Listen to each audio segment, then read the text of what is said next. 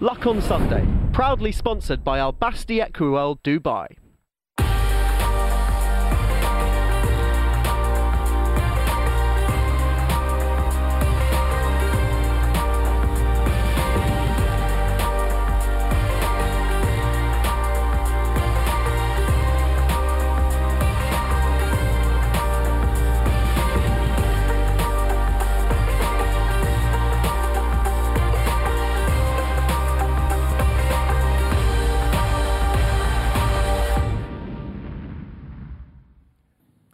Welcome to the Luck on Sunday podcast, a weekly audio digest of all the best bits of Luck on Sunday, free to air every Sunday from 9 o'clock, that brings you the best guests and insight from around the racing world.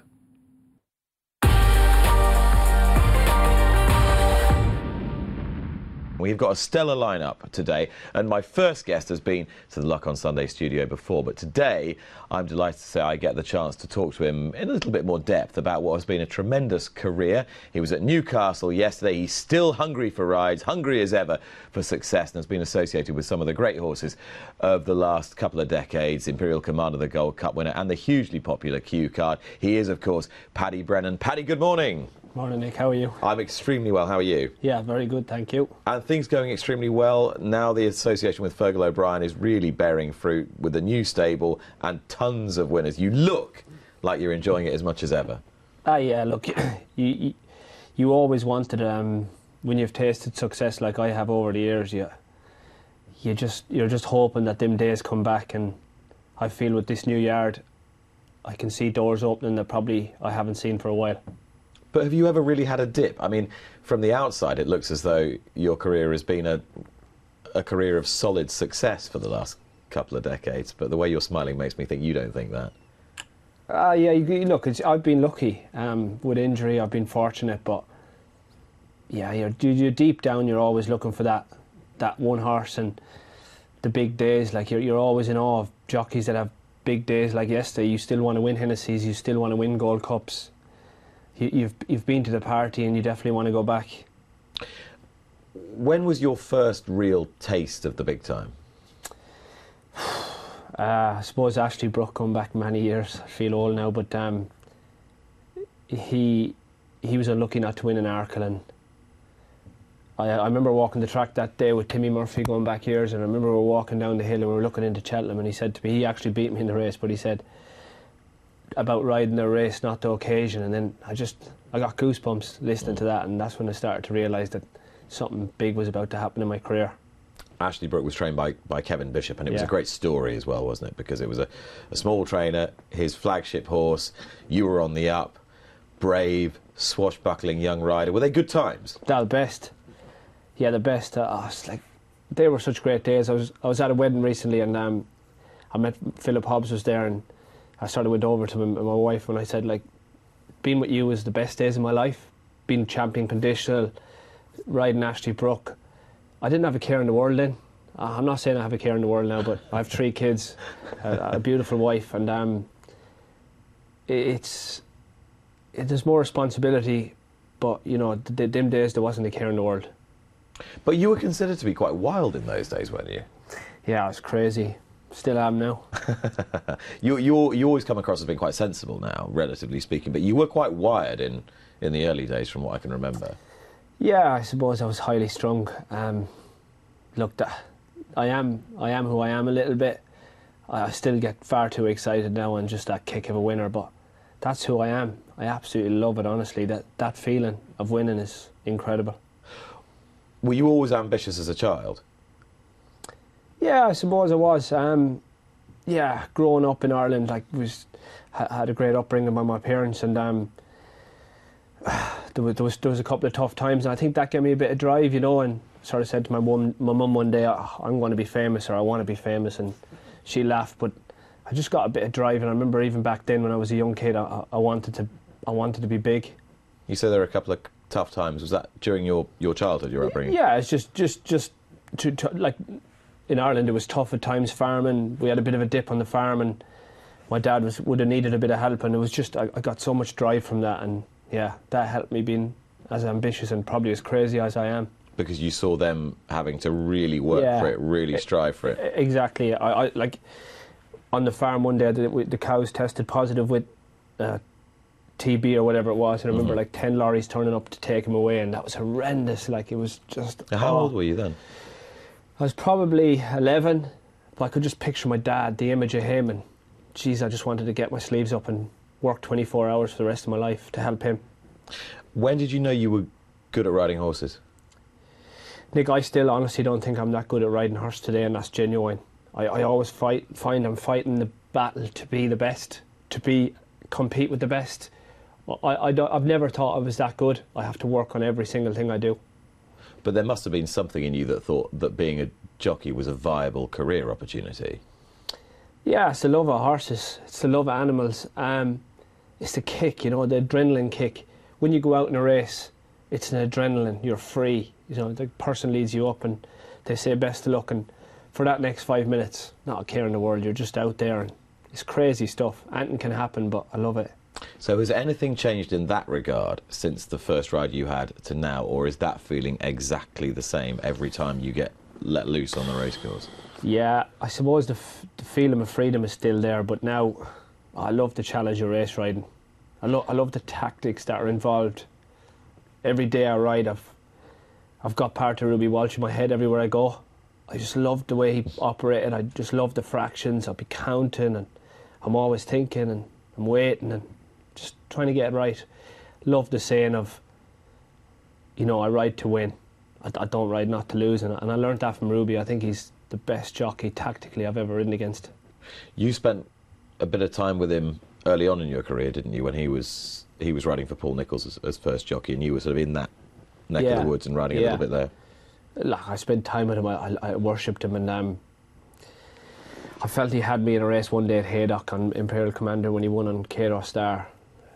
There was, there was, he was just, he had me that day, and he took. I felt like he took my boots off, and I thought that's never going to happen again. And I, and I learned so much from him that day, and you know, great jockeys is. It's brilliant. You just you, you never stop learning. I remember Mick Kinane towards the end of his career said he was still learning, and I mm-hmm. get that. It's just, it's just a brilliant game. But that day, the Betfair Chase you're talking about, Kauto Star was in his pomp. He Yeah. was invincible, unbeatable. Yeah. The only people who believed that that horse could be beaten were you and Nigel Twiston Davies. And Imperial Commander got within that of him. Yeah. But that wasn't good enough for you, was it? No, that hurt. Sunk. I remember going by the line. Ruby said, "Well done." He thought he was nailed, and it was a photo finish. And hmm. something that day, like from the sky, just stopped me punching the air, doing something like ridiculously stupid, like I always do. And I was waiting for the photo. I was looking down the number. I was thinking, you know, happy days. Just call it out there, lads. We've won this. And I promise you, they called the number. I looked down. I was like, for F's sake, you know, Jesus. I was, it was like my stomach dropped, honestly. And the funny thing is, I, I remember I was, I was working the paddock for Channel 4 that day, and they they flashed up the photograph, and I was convinced that you'd won. Yeah. Convinced you'd Yeah, won. it was. You know what? You get into a tight finish, head down, bobber. Did you win? You normally have an inkling. That day, I thought I'd won. There's not many races I've thought I've won and I've lost. That's the race. There was no doubt that he won the Ryanair. There's no doubt he also won the Cheltenham Gold Cup and he beat Kauto Star and Denman in the Gold Cup that was billed as a matchup between those two Galacticos. How much did that mean to you? Ah, yeah, Everton. It was a very special day. I can remember. I can remember what I had for breakfast that day. Honestly, it was just Everton was smooth. I just had a great feeling about that day, and um, you know what a horse on that day at Cheltenham. I don't think I've ever ridden a better horse to put in a better performance. He was just unbelievable, and he was such an easy ride. And look at that. Silencing those who believed it was a matchup between the two horses. Yeah. You were riding for a man at the time, Nigel Twiston Davies. He's a. How can I put it? He bristles, doesn't he? He Yeah. bristles when he feels that that he's not being given quite the credit he deserves, or his horses aren't being quite given the credit he deserves. Were you and he a good match or not? Oh yeah, they were the best days. The best, the best days. When, as, I- as I said, the best days were when I was in Philip Hobbs. But as I got older, he gave me confidence that you couldn't, um, you couldn't buy. He used to make me feel like I was the best, and and I, I think he used to make me ride sort of seven or eight pound better than I was probably. It was, it was a good relationship. So why did it come to an end? He had a son who was uh, a little bit better than me, and you know, obviously it's worked out well for Sam and Nigel now. Best of luck to them, but um, yeah, luckily for me, Fergal decided to tip on himself.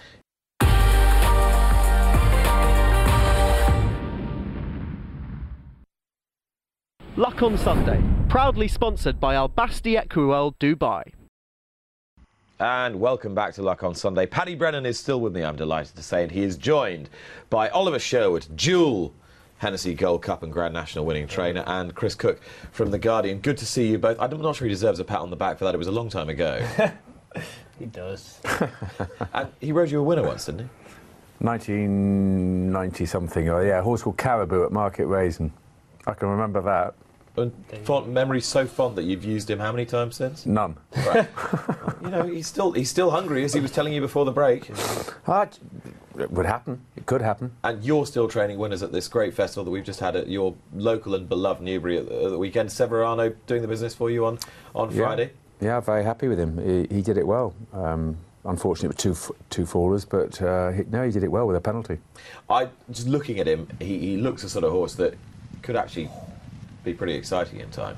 Yeah, he disappointed me last year, but we found out he had ulcers and everything, and, and he was not. He, I mean, literally never stopped growing. We actually schooled him over fences early on this season because I was toying the idea of going down that chasing route, but we thought we'd have a crack at hurdles, and he wasn't going to be near top notch. We would have gone over fences, but I'm not saying he's going to be top notch. But he's not going to be far off at the moment. He's going the right direction. I think the um, the upping and trip has helped him. Um, so no, re- no, really pleased. And Leighton Aspel was a guest on the show two or three weeks ago. He's talking about evergreen. He really is. just talking about it with Paddy beforehand. I mean, he's 42. I'm dreading the day when he retires. Uh, but I think he's a bit like Paddy. He'll go on till yeah, forever and a day. But it's lovely to say that and appreciate it. I honestly think he's one of the best jockeys I'm riding against at the minute in the UK, and he probably doesn't get the credit he deserves. But he's won two Grand Nationals, and it's lovely for you to say you're dreading the day he retires because that will make him feel even better than he already is. Well, it's it's like a good relationship. We get on very well. He knows what I'm thinking. I know what he's thinking. I know what he's doing in a race. I can read him inside out. Um, I think that's a that's why Fergal gets on well with Pat, with with Paddy. With all stable jockeys, you know what they're thinking. And I, I know this sounds a bit obvious, but you've got an awful lot to worry about as a trainer. Manage your owners, keep your horse, horses healthy, keep the bills paid. It's one less thing you've got to worry about. If you've got the. If when, if when you're doing your uh, declarations, you just go, yeah, Leighton Bang. Aspel. Absolutely, and I know, I know Leighton will always go where I want him to go. There's occasionally he said, "Can I go there?" or whatever. Um, and it is you haven't got. It must be drive me up the wall being a flat trainer unless you've got a Frankie riding for you the whole time. You've got agents ringing up, and you're not concentrating on your horses. And you've got agents ringing up every five seconds, wanting to uh, we're jockey to ride this horse, that horse, the other. It would drive me potty. So it, you're absolutely right. It's one, uh, yeah, one less thing to think about. Could that horse ever run? Could he potentially be your next Many Clouds? Blimey, if I get a horse half as good as him again, I'll be a very happy man. I've had some nice horses. Clouds is the best horse I've ever trained by a country mile. But would you wouldn't necessarily have identified him as being the most talented horse you'd ever trained in his early career, would you? At five or six, you wouldn't have said this is going to be the best horse Uh, But I had at the trained. time, I had Deputy Dan and Puffin Billy, Yeah. were two good horses. But And I they were always a bit thought sharper, weren't Clouds, they? Correct. I always thought many Clouds had the potential to go to the top. Did you? I always thought he'd win a decent chase. You never think, whoever you are, you always hope you're going to win a national, but you never think you're going to win the national. Uh, We always thought and planned to win the Hennessy. Uh, which was great that it, come, it came off. Uh, dreams is what it's all about. In planning that, it worked. Uh, after that, it, everything he did was a complete bonus because that was the plan. Um, so, uh, no, I- Severano's going the right direction. He, he's got a long way to go, but Would, would he be the most promising horse in your yard or not? Yeah, probably would be at the moment. Probably would be. And I liked your mare who won at Kempton, Papagana. Yeah, and very, very appropriate because he's owned and bred by the chairman of Newbury Racecourse. Yes, Dominic Burke. Correct. And you mentioned she might go to the Stayers Hurdle. Is that? Well, ah, listen, again, it's the dream. You know, uh, we might take on Miss Lavelle at Ascot. Um, That's a very foolish board. thing to do at the moment. I think the The bubble's got to burst at some stage. It could be my turn at Ascot. No, listen, we might. We're going to make an entry. The entry's closed on Tuesday, Wednesday, whatever it is. Uh, so we're going to make an entry for. I don't know what should go up. Should go up 10, 12 pounds. I would think. Hmm. It's sort of that. academic now, though, isn't it? Yeah, uh, the dream's there. If it came up soft, she loves soft ground Papagana. That's Papagana, not Emma Lavelle. Mm-hmm.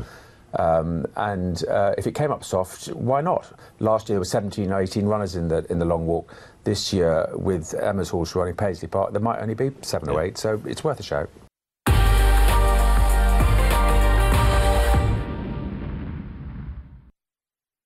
Luck on Sunday, proudly sponsored by Al Basti Equiworld Dubai.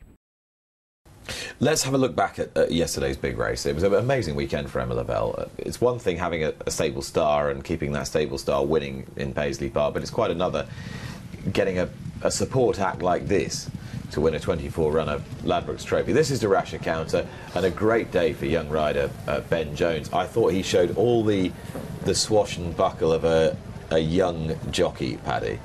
Oh yeah, look, he'll be pinching himself, but you know, I did feel a bit for Adam Wedge last night. He he had to go to Newcastle to ride for his boss Evan Williams. He missed out. Someone's lost is someone else's gain. Yeah, as I say, br- brilliant for Ben. I thought Brendan Powell gave the second a beautiful ride. You know, lovely lovely run from him.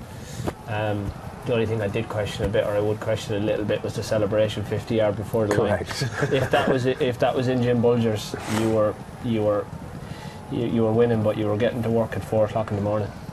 If you'd celebrated 50 yards before the line at, at Mr. Bolger's, I don't think you'd be working there anymore, would you? Yeah, I'm, I'm sure Mr. Hobbs will have a word to him about that. But um, look, that's the only thing. He, he gave it a brilliant ride and absolutely delighted for him. And uh, the horse was a is uh, only a seven-year-old, so his future is very much ahead of him, which is is, is reassuring in a sense because you want a good horse to win this race. You want a horse on the up to win it. How the- often do you see the standing of the race? a Ladbroke stroke Hennessy uh, winner is a second season novice. It's tailor made for them because they are still improving, as you quite rightly said. Um, so uh, the world is oyster. Ha- Whether he'll go on to get to Cheltenham status for Gold Cups is, will be, yeah, there's a long way to see for that. But um, he's going in the right direction. And he can only improve. Just from a punter's perspective, I thought it was pretty interesting that the winners of both those staying handicap chases yesterday, the, the Ladbrokes Trophy and the one up at Newcastle, the rehearsal, um, they both prepped with a run over hurdles the month before, got stuffed as you would expect for a Yeah. chase or running over hurdles. They were both actually a shorter price for the hurdle race than they were yesterday, and they ended up winning. And, and both of them had won their two previous starts in handicap chases. So, you know, try and remember that system when it gets to mid-November next year. I will try and remember. I won't, but I'll try. Oliver, you were with the winning trainer last night. Uh, yes, we have, we've done it for 10, 12 years now, uh, courtesy of Tim Syder. Uh, always after the after Newbury, um, Emma and Barry uh, were there. Barry was 201 and drifting very early on in the day that he'd even turn up. He did, and uh, he. Uh, Top was 12, 1 o'clock, he was drinking cups of tea, which is slightly concerning. Look at that. That was the celebration last night. Emma Lavelle and Barry Fenton drinking tea. That's at half past 12. Is that Yeah. recovering from the night before, though? But yeah, they did have a yard party the night before after really? Paisley Park winning, so I, I'll, I'll forgive them just. So drinking tea, working horses this morning. No rest for the wicked. Good morning and congratulations, Emma Lavelle. Good morning, Nick. Um, yeah, definitely no rest for the wicked, but um, uh, I think we're still all in a state of shock, to be honest. Well, I'm in a state of shock that you were out partying with Oliver Sherwood and drinking tea at 12 o'clock. I know. That just didn't look right, that picture. That should never have been taken. I think I think it's a lovely picture, and you've had an awful lot to celebrate. Um, the mood in the yard must be fantastic today. Uh, just fantastic. I mean, like, like you say, uh, look, we've been to Newbury this morning working four-year-olds, and and you know, uh, like everyone in the yard was up six o'clock in the yard. Some were feeling better than others, but everybody was there, and everyone is buzzing because you know everybody had a part to play in in the results over the last couple of days. If you've got a stable star like Paisley Park, the attendant pressure now must be quite extraordinary. What was the feeling of relief like after he won? Um, oh, it, it, massive. It's funny. Um, it was. I personally felt more pressure going to, to Newbury on Friday with him than I had for the for the Stayers hurdle because we were, um, you know, we were on a roll last season. He was getting better from race to race, and and and you, we were just really enjoying the ride. And then this time around, it was just different to try and come in and have him ready to, to do himself justice for his first run of the season in a competitive looking grade two. And um, it was just a different start point. And, and I definitely, um, I definitely felt the most nervous I felt and, and just, just pure relief afterwards. And did you- Pure, like, oh, thank goodness. Did you start to get that sense of public ownership now as well? So it's not just Andy who owns the horse and you that train. it- Everyone's training him. Everyone's owning him. Absolutely. And and you know, I, I, we were talking about it, um, Barry and I, and saying, you know, look, at the end of the day, the pressure is there, and, and, and yes, more so because you feel that everybody, um, you know, is willing him on or, or is a part of the uh, part of the process. Um, but and uh, then we sort of said, but at the end of the day, as much pressure as that brings, isn't it nice to be in a position to have that pressure? You know, that's what we're all after. So it's kind of just managing it, and and um, uh, it was just yeah, it was magical, magical. So he's fine and off to the long walk.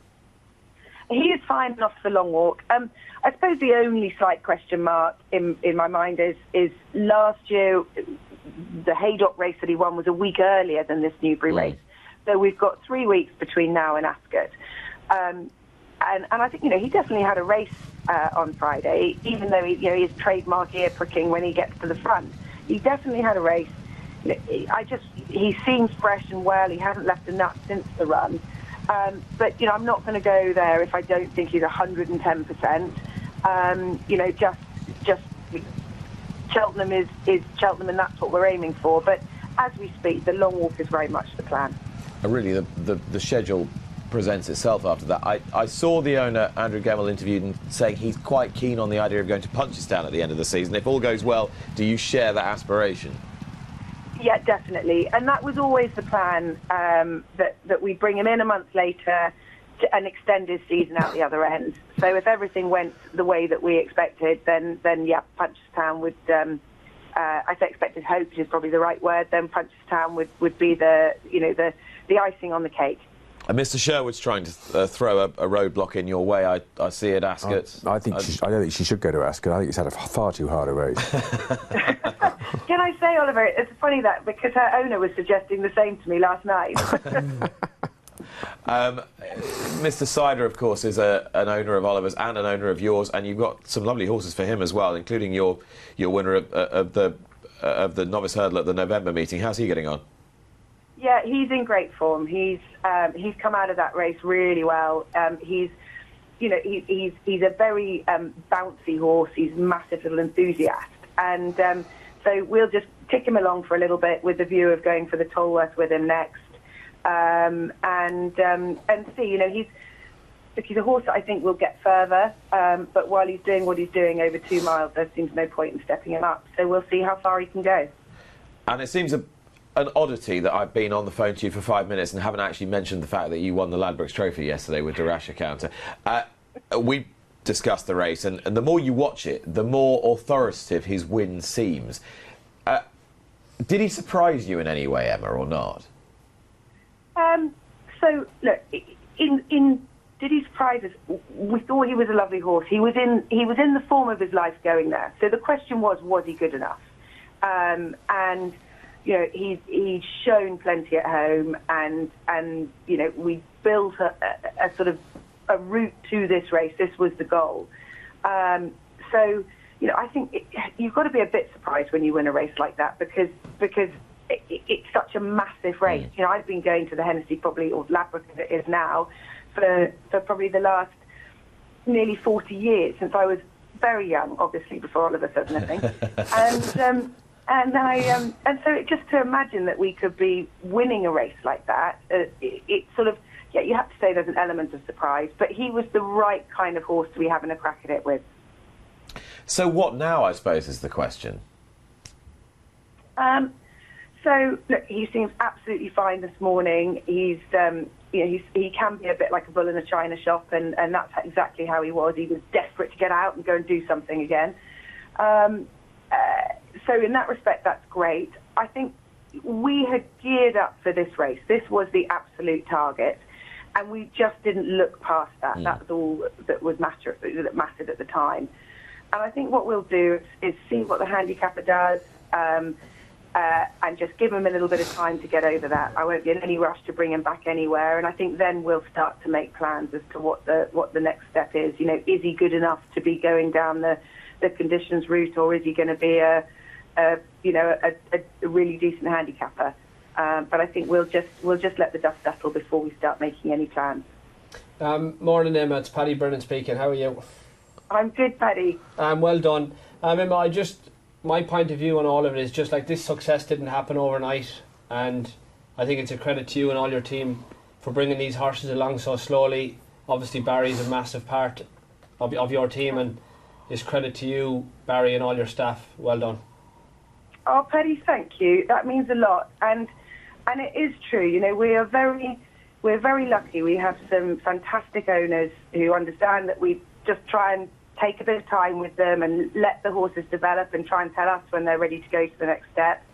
Um, you know, Barry's been a genius with these horses and and will give me a lot of, of steering on them as to as to where we are and and it is we've got a we've got just a wonderful team, a great um, head man, and um, and look, it's it's a it's a it's a very special time for all of us, and, and we're going to enjoy it. Well done.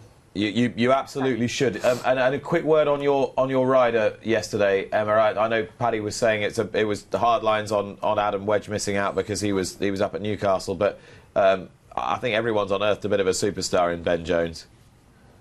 Oh, oh definitely. Um, you know, he. I have to say, it's so right. You know, Adam has done so much work with the horse, and and you know, it, all credit to, to Adam in the fact that he was one of the first people to text and say, "Well done." Um, and um, look, Ben is uh, he's a young lad going going places. There's no doubt, and he's just got a great head on his shoulders. You know, he's he came out there a big day on a fancied horse, and you wouldn't have known the difference between whether he was coming out for that or whether he was coming out to ride in a in a novice hurdle. You know, he's just focused, sensible. Um, and and he's brave. You know, he's he's um, it's probably the innocence of youth. He doesn't know what can happen on the other side of the fences. But you know, it's just look, he's he's it, it was a big step up for him, and and you know, I hope that that you know elevates him very much to the next level. Emma, what a weekend! Thanks so much. Not at all. Thank you. Thanks. Em- Emma Lavelle, who struck yesterday in the Ladbrokes Trophy with the De Rasher Counter, and the day before with Paisley Park, her stable star. De Rasher Counter was ridden, as Emma was saying, by Ben Jones, who's with us now. Ben, good morning. Good morning, how are you? Very well. How are you, more importantly? yeah, not too bad, thank you. Still pinching yourself a little? Uh, yeah, I got bruises everywhere, so um, yeah, it's still uh, still unbelievable. And when you got the call up for this ride, what level of confidence did you have going into the race? Um, I, like I, I was lucky enough to ride him in his in his pre-run uh, over hurdles, um, and always knew he was he was a tidy tidy horse, um, up and coming horse. So when when Dave texted me early in the week, said oh, it's a possibility, and then when Emma rang me and said that it's it's, it's all goes, all system goes. Um, to be honest, it, it didn't really kick in until until the picture out, and and I found found out that Newcastle was on. So So it all worked out beautifully. Paddy Brennan sitting alongside me. Yeah, morning, Ben. how how are you, buddy? Right? Yeah, Ben. Like, you know, it has to register what you achieved yesterday. Winning a Hennessy is is no mean feat. My advice to you at your age is, you know, take it in, enjoy it, because it's a massive achievement. I'd I- I'd give anything to win a Hennessy. I haven't done. Hopefully, one day I might. But as I said, don't take it for granted. You won't, because it'll be a Ladbroke. And or sorry, Ladbroke, yeah. And Ben, just just just um, what just a bit of a question on Philip Hobbs. How much of a how much of a help has he been for you in your career so far? Oh, massive, massive help. Um, look, all all the team at home, uh, they're all supportive. They all bits of advice here and there. And um, to fair to Governor, we we sit down pretty much after a lot of rides and, and go through a lot of races. So um, I, I definitely wouldn't be where I am now if, it- if it wasn't for him and, and the team. Well done. And Paddy, you were, a, uh, as you said, Philip Hobbs made you champion conditional. Yeah, best days there, Ben. He's, you know, you know, he keep you grounded, and, and any advice or any help he he will give you. You're, you're in the right place, and as I say, the best of luck. Enjoy every second because things like this don't happen every day. And um, very well done. Thank you very much, Paddy. Uh, Uh, ben, aspirations for you for the remainder of the season. How, what, what are you looking to achieve this year? Um, if you would start, if you would ask me that at the start of the year, I, I would have would have been happy with. I think I set about 10, 10 winners for Christmas, and and just to go from there. But um, I think I'm on 24 now for the season, and and a few nice big winners. So I'm just taking each day as it comes, and and enjoying every every minute of it. And, and you're obviously you, Philip Hobbs holds your holds your license. Are you are you based down there? Are you living down in that neck of the woods? Yeah, this is uh, my third season now with Mr. Hobbs, so um, still still down here right now, uh, five days a week. So yeah, really good.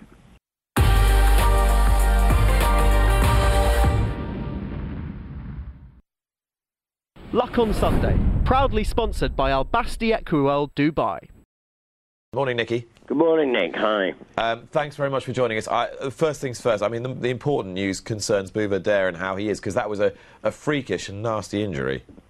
Um, it, it- honestly, the, the photograph it, it is it is just so freak. It's not possible to even think how you could do it. Um, in that he had a, um, I see you've got it up there. You can Yeah. see there's a great wedge of wood sticking out, and that has gone in through the top of the coronet band, right underneath the hoof. And um, currently, I've just just literally spoken to APs actually at the surgery, but um, I'm going to go down there and see him in a minute. But um, what they've got to do is, in simple terms, it's rather like um, a, a very large splinter underneath your nail. Yeah. Um, and it's very, very sore, but this is a large splinter. You can see the bulge in the hoof. It's absolutely massive. Yeah. Um, so they had the good news is that the coffin joint, and that was what the, the, the first main concern was, whether that had been touched or affected in any way, and it hasn't, which is actually very important. Um, so now it's just a matter of getting this um, piece of wood out from under his hoof, but they're going to have to open the hoof to let it come out. It's the only way. Uh, they're hopeful that they can do this without a general anaesthetic. Um, and then, well, then obviously, it all going well and keeping it clean, it's just a matter of how long it takes for the hoof to grow back over, which will undoubtedly be some considerable time. Is the is the key here infection risk? Is that the biggest I worry? think that'll have to be in it, but I mean, on the other hand, with with all the technology they have and, uh, and antibiotics, etc., you'd hope that, as I say, as long as the coffin joint wasn't affected, that was that was the biggest worry. Because if that had, if infection gets in there, then you're in real danger area. And uh, would it be fair to say that you know your primary concern at the moment is simply the horse's well-being? You are not looking anywhere exactly. beyond that. Nobody's even talking about when, what, or where. The only thing that is important is a to make him more comfortable. He, he's obviously comfortable because he's it, it, it, it's anaesthetized. Effectively, it has been since last night. It was anaesthetized for him to to to um, to travel down. Um, and get him to where to the you know the right hospital, which is you know our own vets, and they're they're brilliant, and you know we know he's in safe hands, and you know at the moment the, the only thing that's important is him, um, pain to eliminate that, which is obviously you know he's not feeling a lot at the moment. Um, they can do the surgery standing up, which is good because it, obviously general anaesthetics with horses is that can be risky as well. So, you know, if, if all goes well through the next 24 hours, then you know I think you know th- th- we're, we're through the, the the the worst of it, and then it's obviously control infection, and then concentrate on on on getting the hoof to to grow back. But obviously by opening it up, um, you know, it's going to create quite a a, a hole that's going to Yeah. take quite some time to heal over. Uh, In your in your professional uh, experience, would you say that it's unlikely that we'll see him on a racecourse anytime anytime this season? I, I think this season it might be, it is going to be a grey area. I wouldn't like to say, and I think they'd say the same thing. Yeah. For another fortnight, we probably won't know. I, th- I think this season is is probably going to be, um, you know, we're never, we're never going to ask him to do something before it's ready, and and therefore I think this this season could be a it could be pretty slim. But you know, first of all, it was obviously Yeah. to, to get him back in good shape, and then you know we'll discuss the future, the long-term future. Well, it's still, you know, if, if everything goes right, there's no reason why he shouldn't. Well, we'll keep our fingers crossed for him, and I know that was a, a, a blip and a low point in an otherwise fantastic weekend for you, essentially, uh, particularly at Newbury yesterday. And I, I smiled when Lydia asked you about Epatante and whether she might end up as a champion hurdle contender, and you looked rather aghast at the time, but I kind of agreed with her. I thought, well, why not? she was that good. Well, that, was probably before Bouba Dare's race. So, so maybe, and well, I mean, we're very lucky because actually, we, I mean, maybe she is. She was very impressive. Um, I mean, I know what she was beating because actually we were lucky enough Yeah. to be second and third Yeah. as well. So, um, yes, she looked very good. I think she's, she she is a two miler. Um, she's she's bags of, of, of pace and, and she travelled very sweet through the race and she got there very easily. Um, we have still got Pentland Hills Yep. and Fusil Raffles to um, in the in the reserve tank, but they're not reserve because they're they're they're you know they really are genuine champion hurdle contenders. I hope. Um, so maybe we've still got three, but I don't know. Um, where would Epatante run next? That I've no idea. I'm sorry. Most of this morning's been taken up with, not surprisingly, Buveur D'Air Yeah, sure. and, and, and, and his welfare. Um, I don't know. We'll have to have a look at the uh, at, um, at the opportunities really, um, and I don't know. I mean, it was it, it, she, it, it's to uh, the internationals in a fortnight's time. Pentland Hills is going to go there. Christmas hurdle? Could she Well, the pop Christmas in there? hurdle, but that I fear has closed, Ah, Okay. and therefore she's not in that. might be something in Ireland for her. Why not? Uh, well, why not? Yeah, exactly. Yeah, supplement her. I don't know if the Christmas hurdle has closed. Oliver Sherwood suggesting you supplement her, but then, but then he's kindly spending your money for you. Well, we'll we'll we'll, we'll come up with. some- I say I haven't had a chance to sort of even digest anything yet because No, sure. I say the big boy's really been uh, sort of major concern all last night and this morning. Understood. Uh, and I, I, we, we were talking about Champ earlier, and you said pretty much everything there is to say. Is the, the Dipper still the, the plan for him? That that's the plan. We'd like to go to Cheltenham on, on, uh, for the Dipper, and then you know I- you could easily think that he wouldn't run again. And if that went well, then the only time he'd go three miles will be come Cheltenham in March.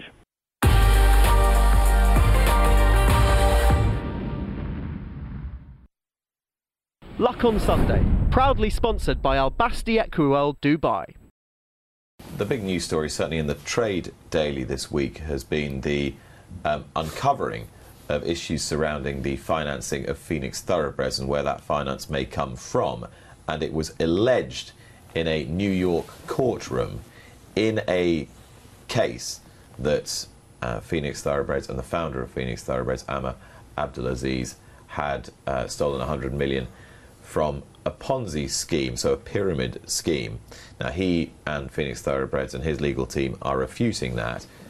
This is the conversation that I had with Amer Abdulaziz back in March on Luck on Sunday when I caught up with him in Dubai.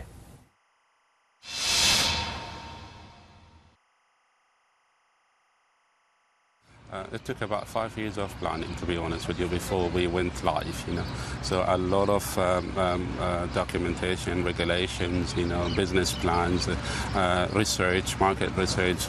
Since we decided to operate on northern hemisphere, southern hemisphere, you know, that requires us to do all the research, and then go into the authorities in Luxembourg, which is one of the most difficult jurisdiction to register a fund, uh, uh, convincing them, you know, to accept it and you know go live as fund. You know, it took a bit of time, you know, actually. Um, drafting the PPM, which is the Placement Memorandum as, um, um, uh, Association, that takes a lot of times, lawyers and everything. You have to cover everything from A to Z. You know, the investors, you know, the risk. Uh, insurances, many other stuff, you know, before you go live. And took about five years, yeah. Because I'm not sure many people really understand how different Phoenix Thoroughbreds is. This is an investment fund. This is a, a fund where you're trying to get high net worth individuals to invest in your racing and breeding empire across the globe. And then the onus is on you and your team to deliver them a return, Absolutely. which is not easy. Uh, a lot of people say it's not easy. You're absolutely right. You know, if you're focusing on racing, it's not easy. But what we're trying to do is to minimize the risk. You know, we've got the breeding side of it, which is very important. A huge amount of money went there. The allocation, most of it, of the money went to the breeding side. So now we have stallions, you know, everywhere between America and, you know, Europe and Australia. We're also building our um, uh, band, you know, and increasing it on a quarterly basis. Now, the racing side of it is a small portion. Uh, basically the way we had to go with racing is to promote the fun. You know, we would like to give our investors the opportunity to come to the races, network with uh, a lot of people, open up doors for them.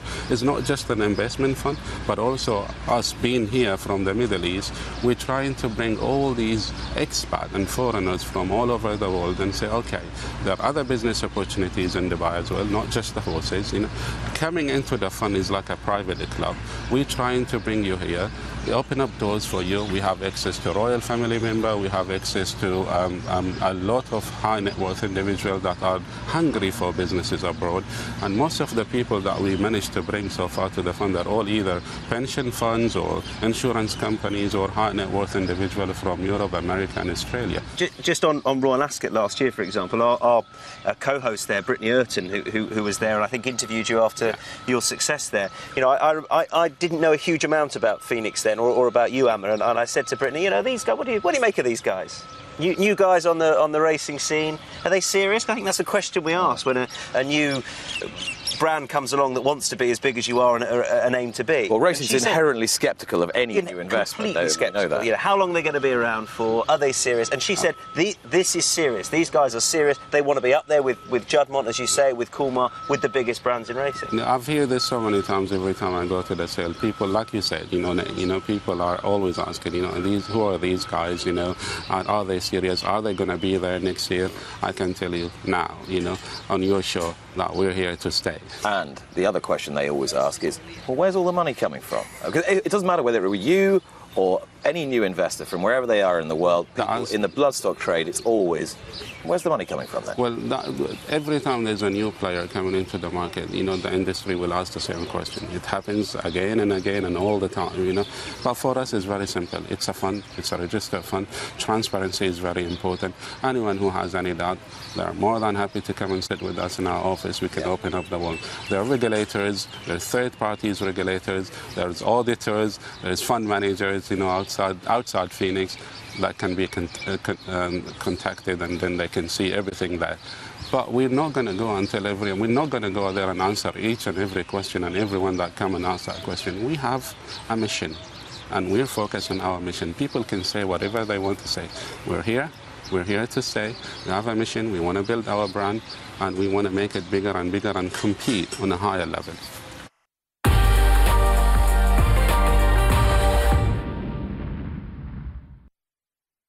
Luck on Sunday, proudly sponsored by Al Basti Equiworld Dubai.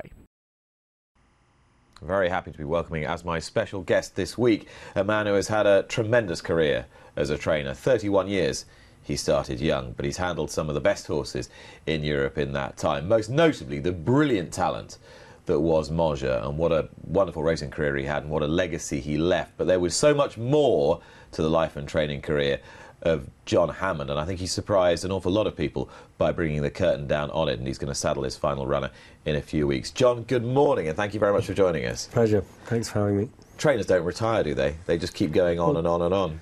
You know, retire's a, retire's a big word. I'm stopping training. I'm not retiring. I'm going to be doing some other stuff. But um, yes, you know, I mean, I think some some die in harness, some kind of fizzle out, and some take a view and stop and do other things. And you're probably always a, a man who's taken a view, aren't you? Insofar as you've always been proactive rather than reactive to a situation. Listen, I've been very lucky. It's been great. I've had a fantastic time. had some great horses. I don't think I ever intended to do it forever. Um, you know, cliche it may be, but it is a seven day a week job.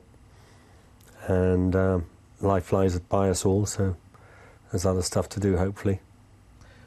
What's been the most enjoyable part of, of training racehorses? What have you enjoyed the most?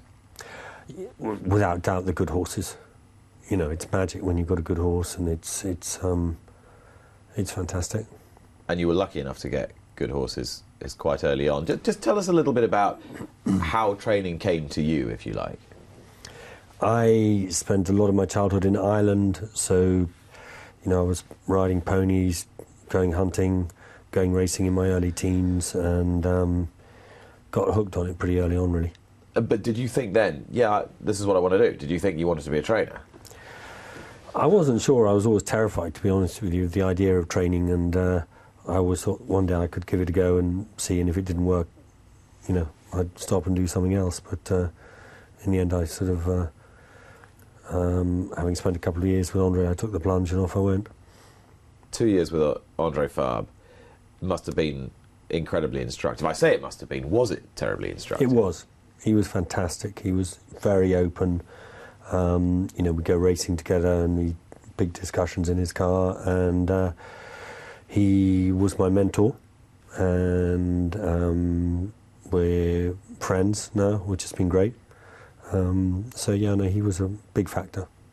Very hard sometimes to pin down what makes these all-time greats so great, but you'd be better positioned than most people to answer that question as regards Andre Fabre.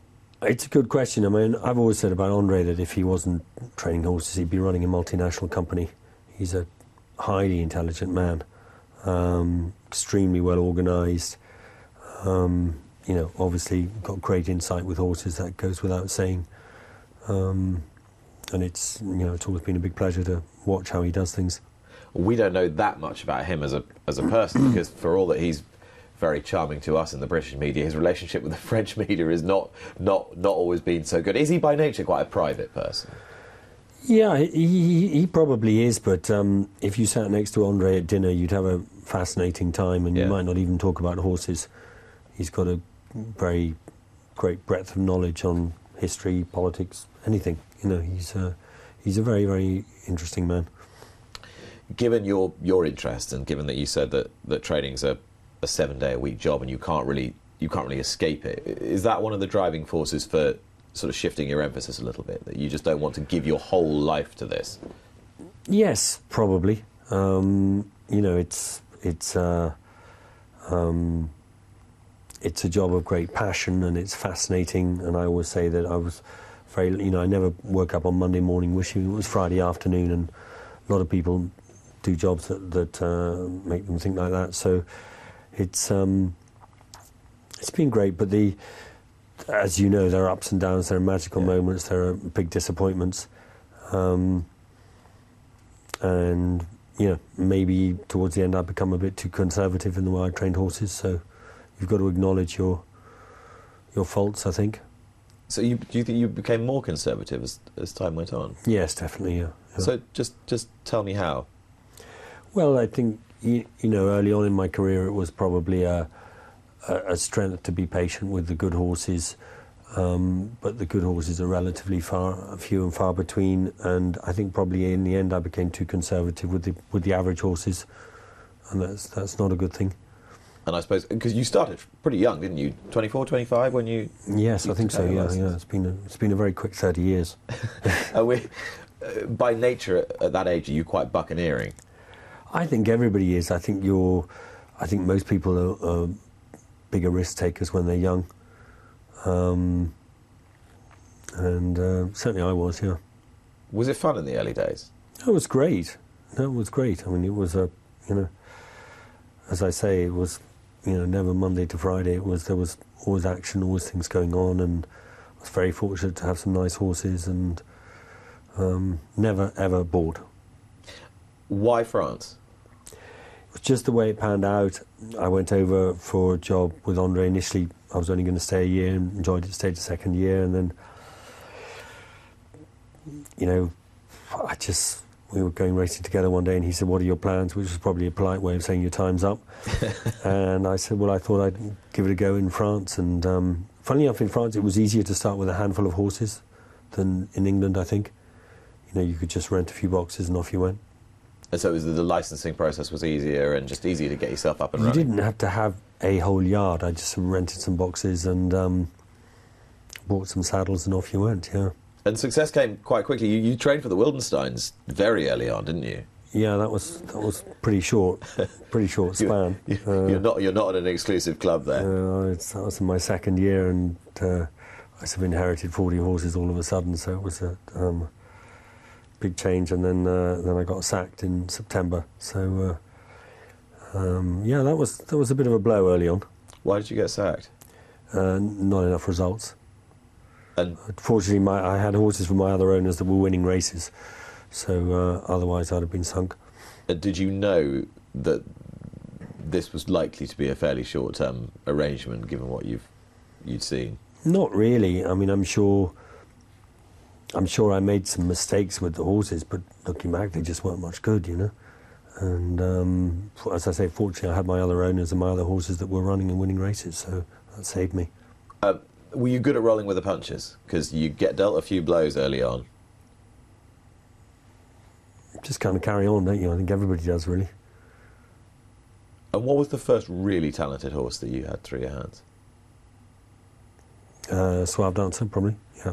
And he, of course, won the won the Arc for you. Mm.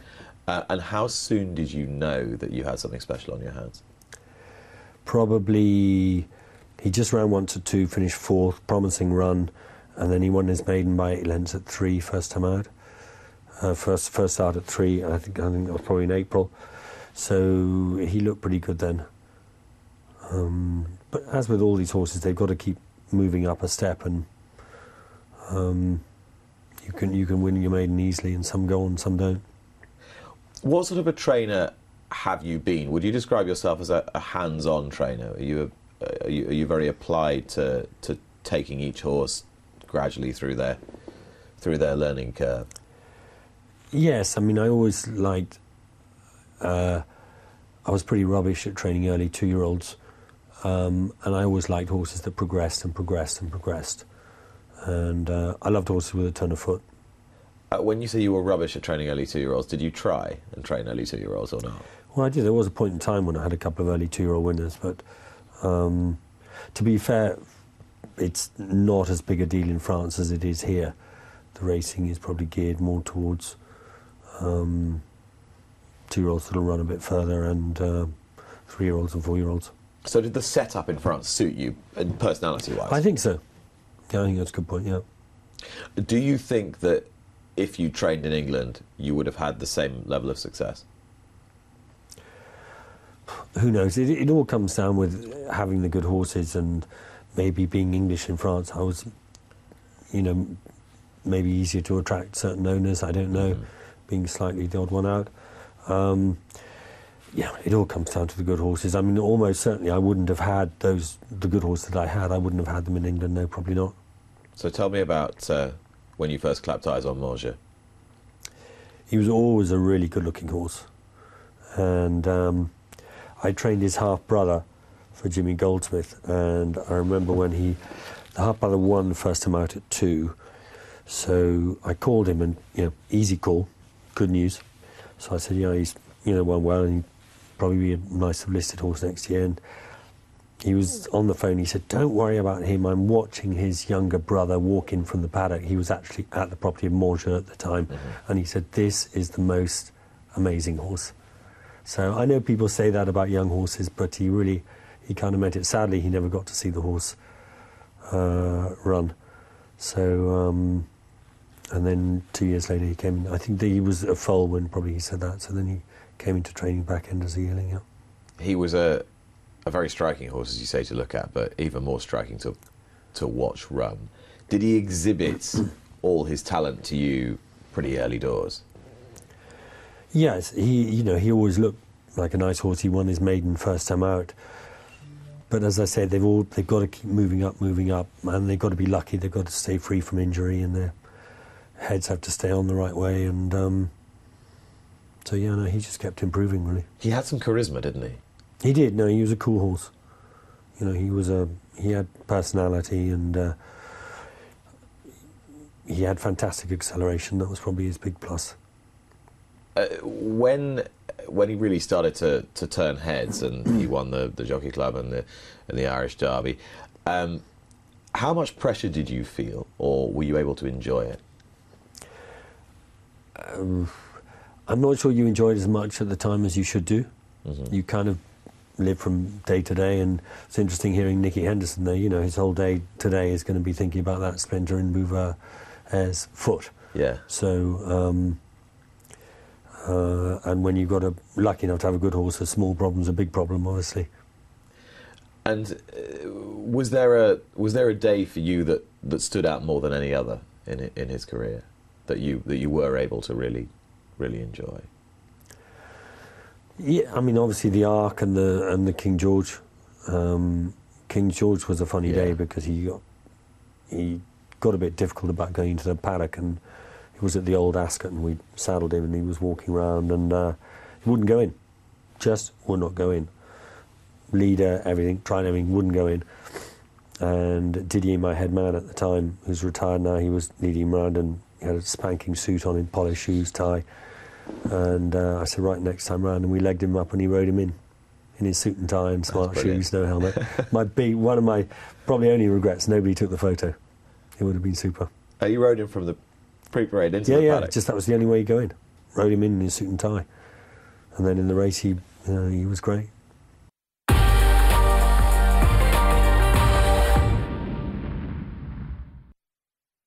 Luck on Sunday. Proudly sponsored by Al Basti Equiworld Dubai.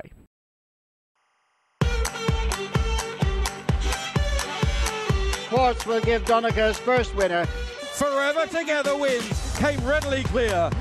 Let Rome is going to win it for Donnacha and Joseph. Fairyland lifts the Cheveley Park. Ten sovereigns, still unbeaten, wins the Middle Park. Sergei Prokofiev, though, strides on. That is a great performance. Donnacha O'Brien on Magna Grecia. And Broome is going to extend winning ways. Stradivarius and Kew Gardens. Kew Gardens fight back and may have won. And Magical is going to cling on and win the champion stakes. Donnacha the champion.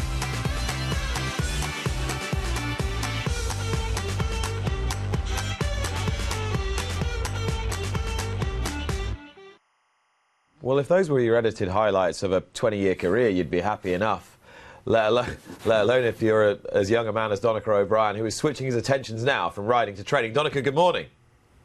Morning, Nick. How are you? I don't know if you were watching that, but it was a very nice highlights reel. Is there one that stands out? Um, no, I didn't get a chance to see it, but um, It's, it's all your good bits. It's all your good bits. That's all you need to know. And Oaks and Irish Derby. The yeah, I suppose the Irish Derby or something like that. Um, maybe my first classic on Saxon, um, and then I suppose the Champions Day in in, um, in Ascot. Um, recently, I suppose they're the ones that would stand out.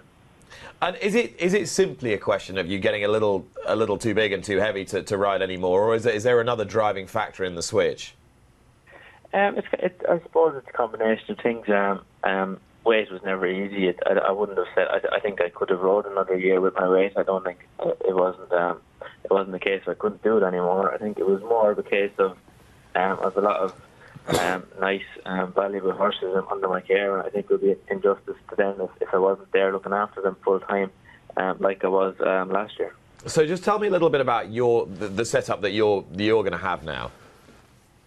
Uh, well, I'm, I'm based at um, um, David Wachman's Old Yard in Longfield. Um, So it's um, I, I have there's um, about 25 boxes. So um, and uh, I've um, a few nice nice yearlings, and, and I'll have um, one or two older horses as well. So it's um it's a, it's a, it's a very nice facility, and um, I'm very lucky to be um, allowed to use it. And obviously, your elder brother Joseph has gone from um, zero to however many hundred in a very, very short space of time and has trained a, a stack of winners, many of whom uh, you've ridden. How instrumental have you been in, in helping him with, with his outfit? Um, I'd say I wasn't instrumental at all. I never, I, I never, um, I never rode out up there. I never had anything to do with the place. The only time I rode them was when they were either on the track or, or if they walked away or something like that. So um, I had um, next to nothing to do with his operation, bar riding on the track, to be honest. But you have been obviously heavily involved in, in what's been going on at, at Ballydoyle as well. Did, has, has training horses always been the ultimate goal ever since you were, you know, ever since you can remember?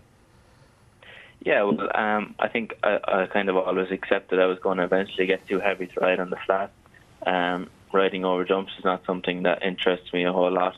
So, um, you know, the only thing I know anything about is horse racing. So the only thing I could, I could really go into is training. So I suppose it was always going to be um, be the next step once once I got um, once I finished my um, my, my riding career. Uh, just give give me a, a flavour of, of, of the, the type of horse that you that you're going to start off with. Um, well, look, I suppose the you know the, the the one people might know a bit about is Fancy Blue. I had her last year, so um, she's um, she's um, um, being aimed kind of towards. Uh, well, look, we'll see. She might even she mightn't be good enough, but I suppose he'd be dreaming about classics with her. Um, and then I have a few um, you know nice yearlings. So I've bought myself um, some Coolmore ones, and, and some that Mum has bred. So um, you know, a combination of things like that. And who's going to ride for you, uh, Donnacha? Um, I, I don't know really. I suppose with the Coolmore ones, I'll be using all the Coolmore lads, and uh, um, obviously Ryan, Jamie, Wayne, all, all, all those lads, uh, and then um, I, I'll see after that. I think um, Gavin Ryan might be coming to me um, as an apprentice um, in the new year, so he's he's a, he's a good rider as well. So, uh, but um, yeah, there's a lot of good riders around in Ireland, so I'm sure I won't be uh, left wanting.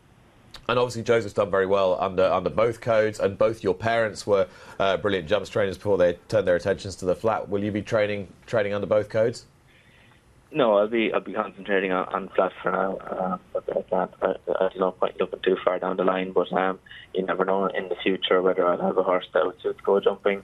Um, I think on my license I filled out to, to get the jumping one as well, so I can do that if I if I have a horse that would suit. But um, I think I'll concentrate mainly on the flat. And will you still be will you still be in the saddle? Are you still going to be riding out? Are you still going to be sort of very active in that regard? Um, look, I'd probably, you know, when you're riding out, you can't really see the rest of the horse Yeah, on, sure. on the lap, so it's not it's not exactly an effective way of training. But um, you know, for Sundays there, where obviously um, a lot of staff will be off.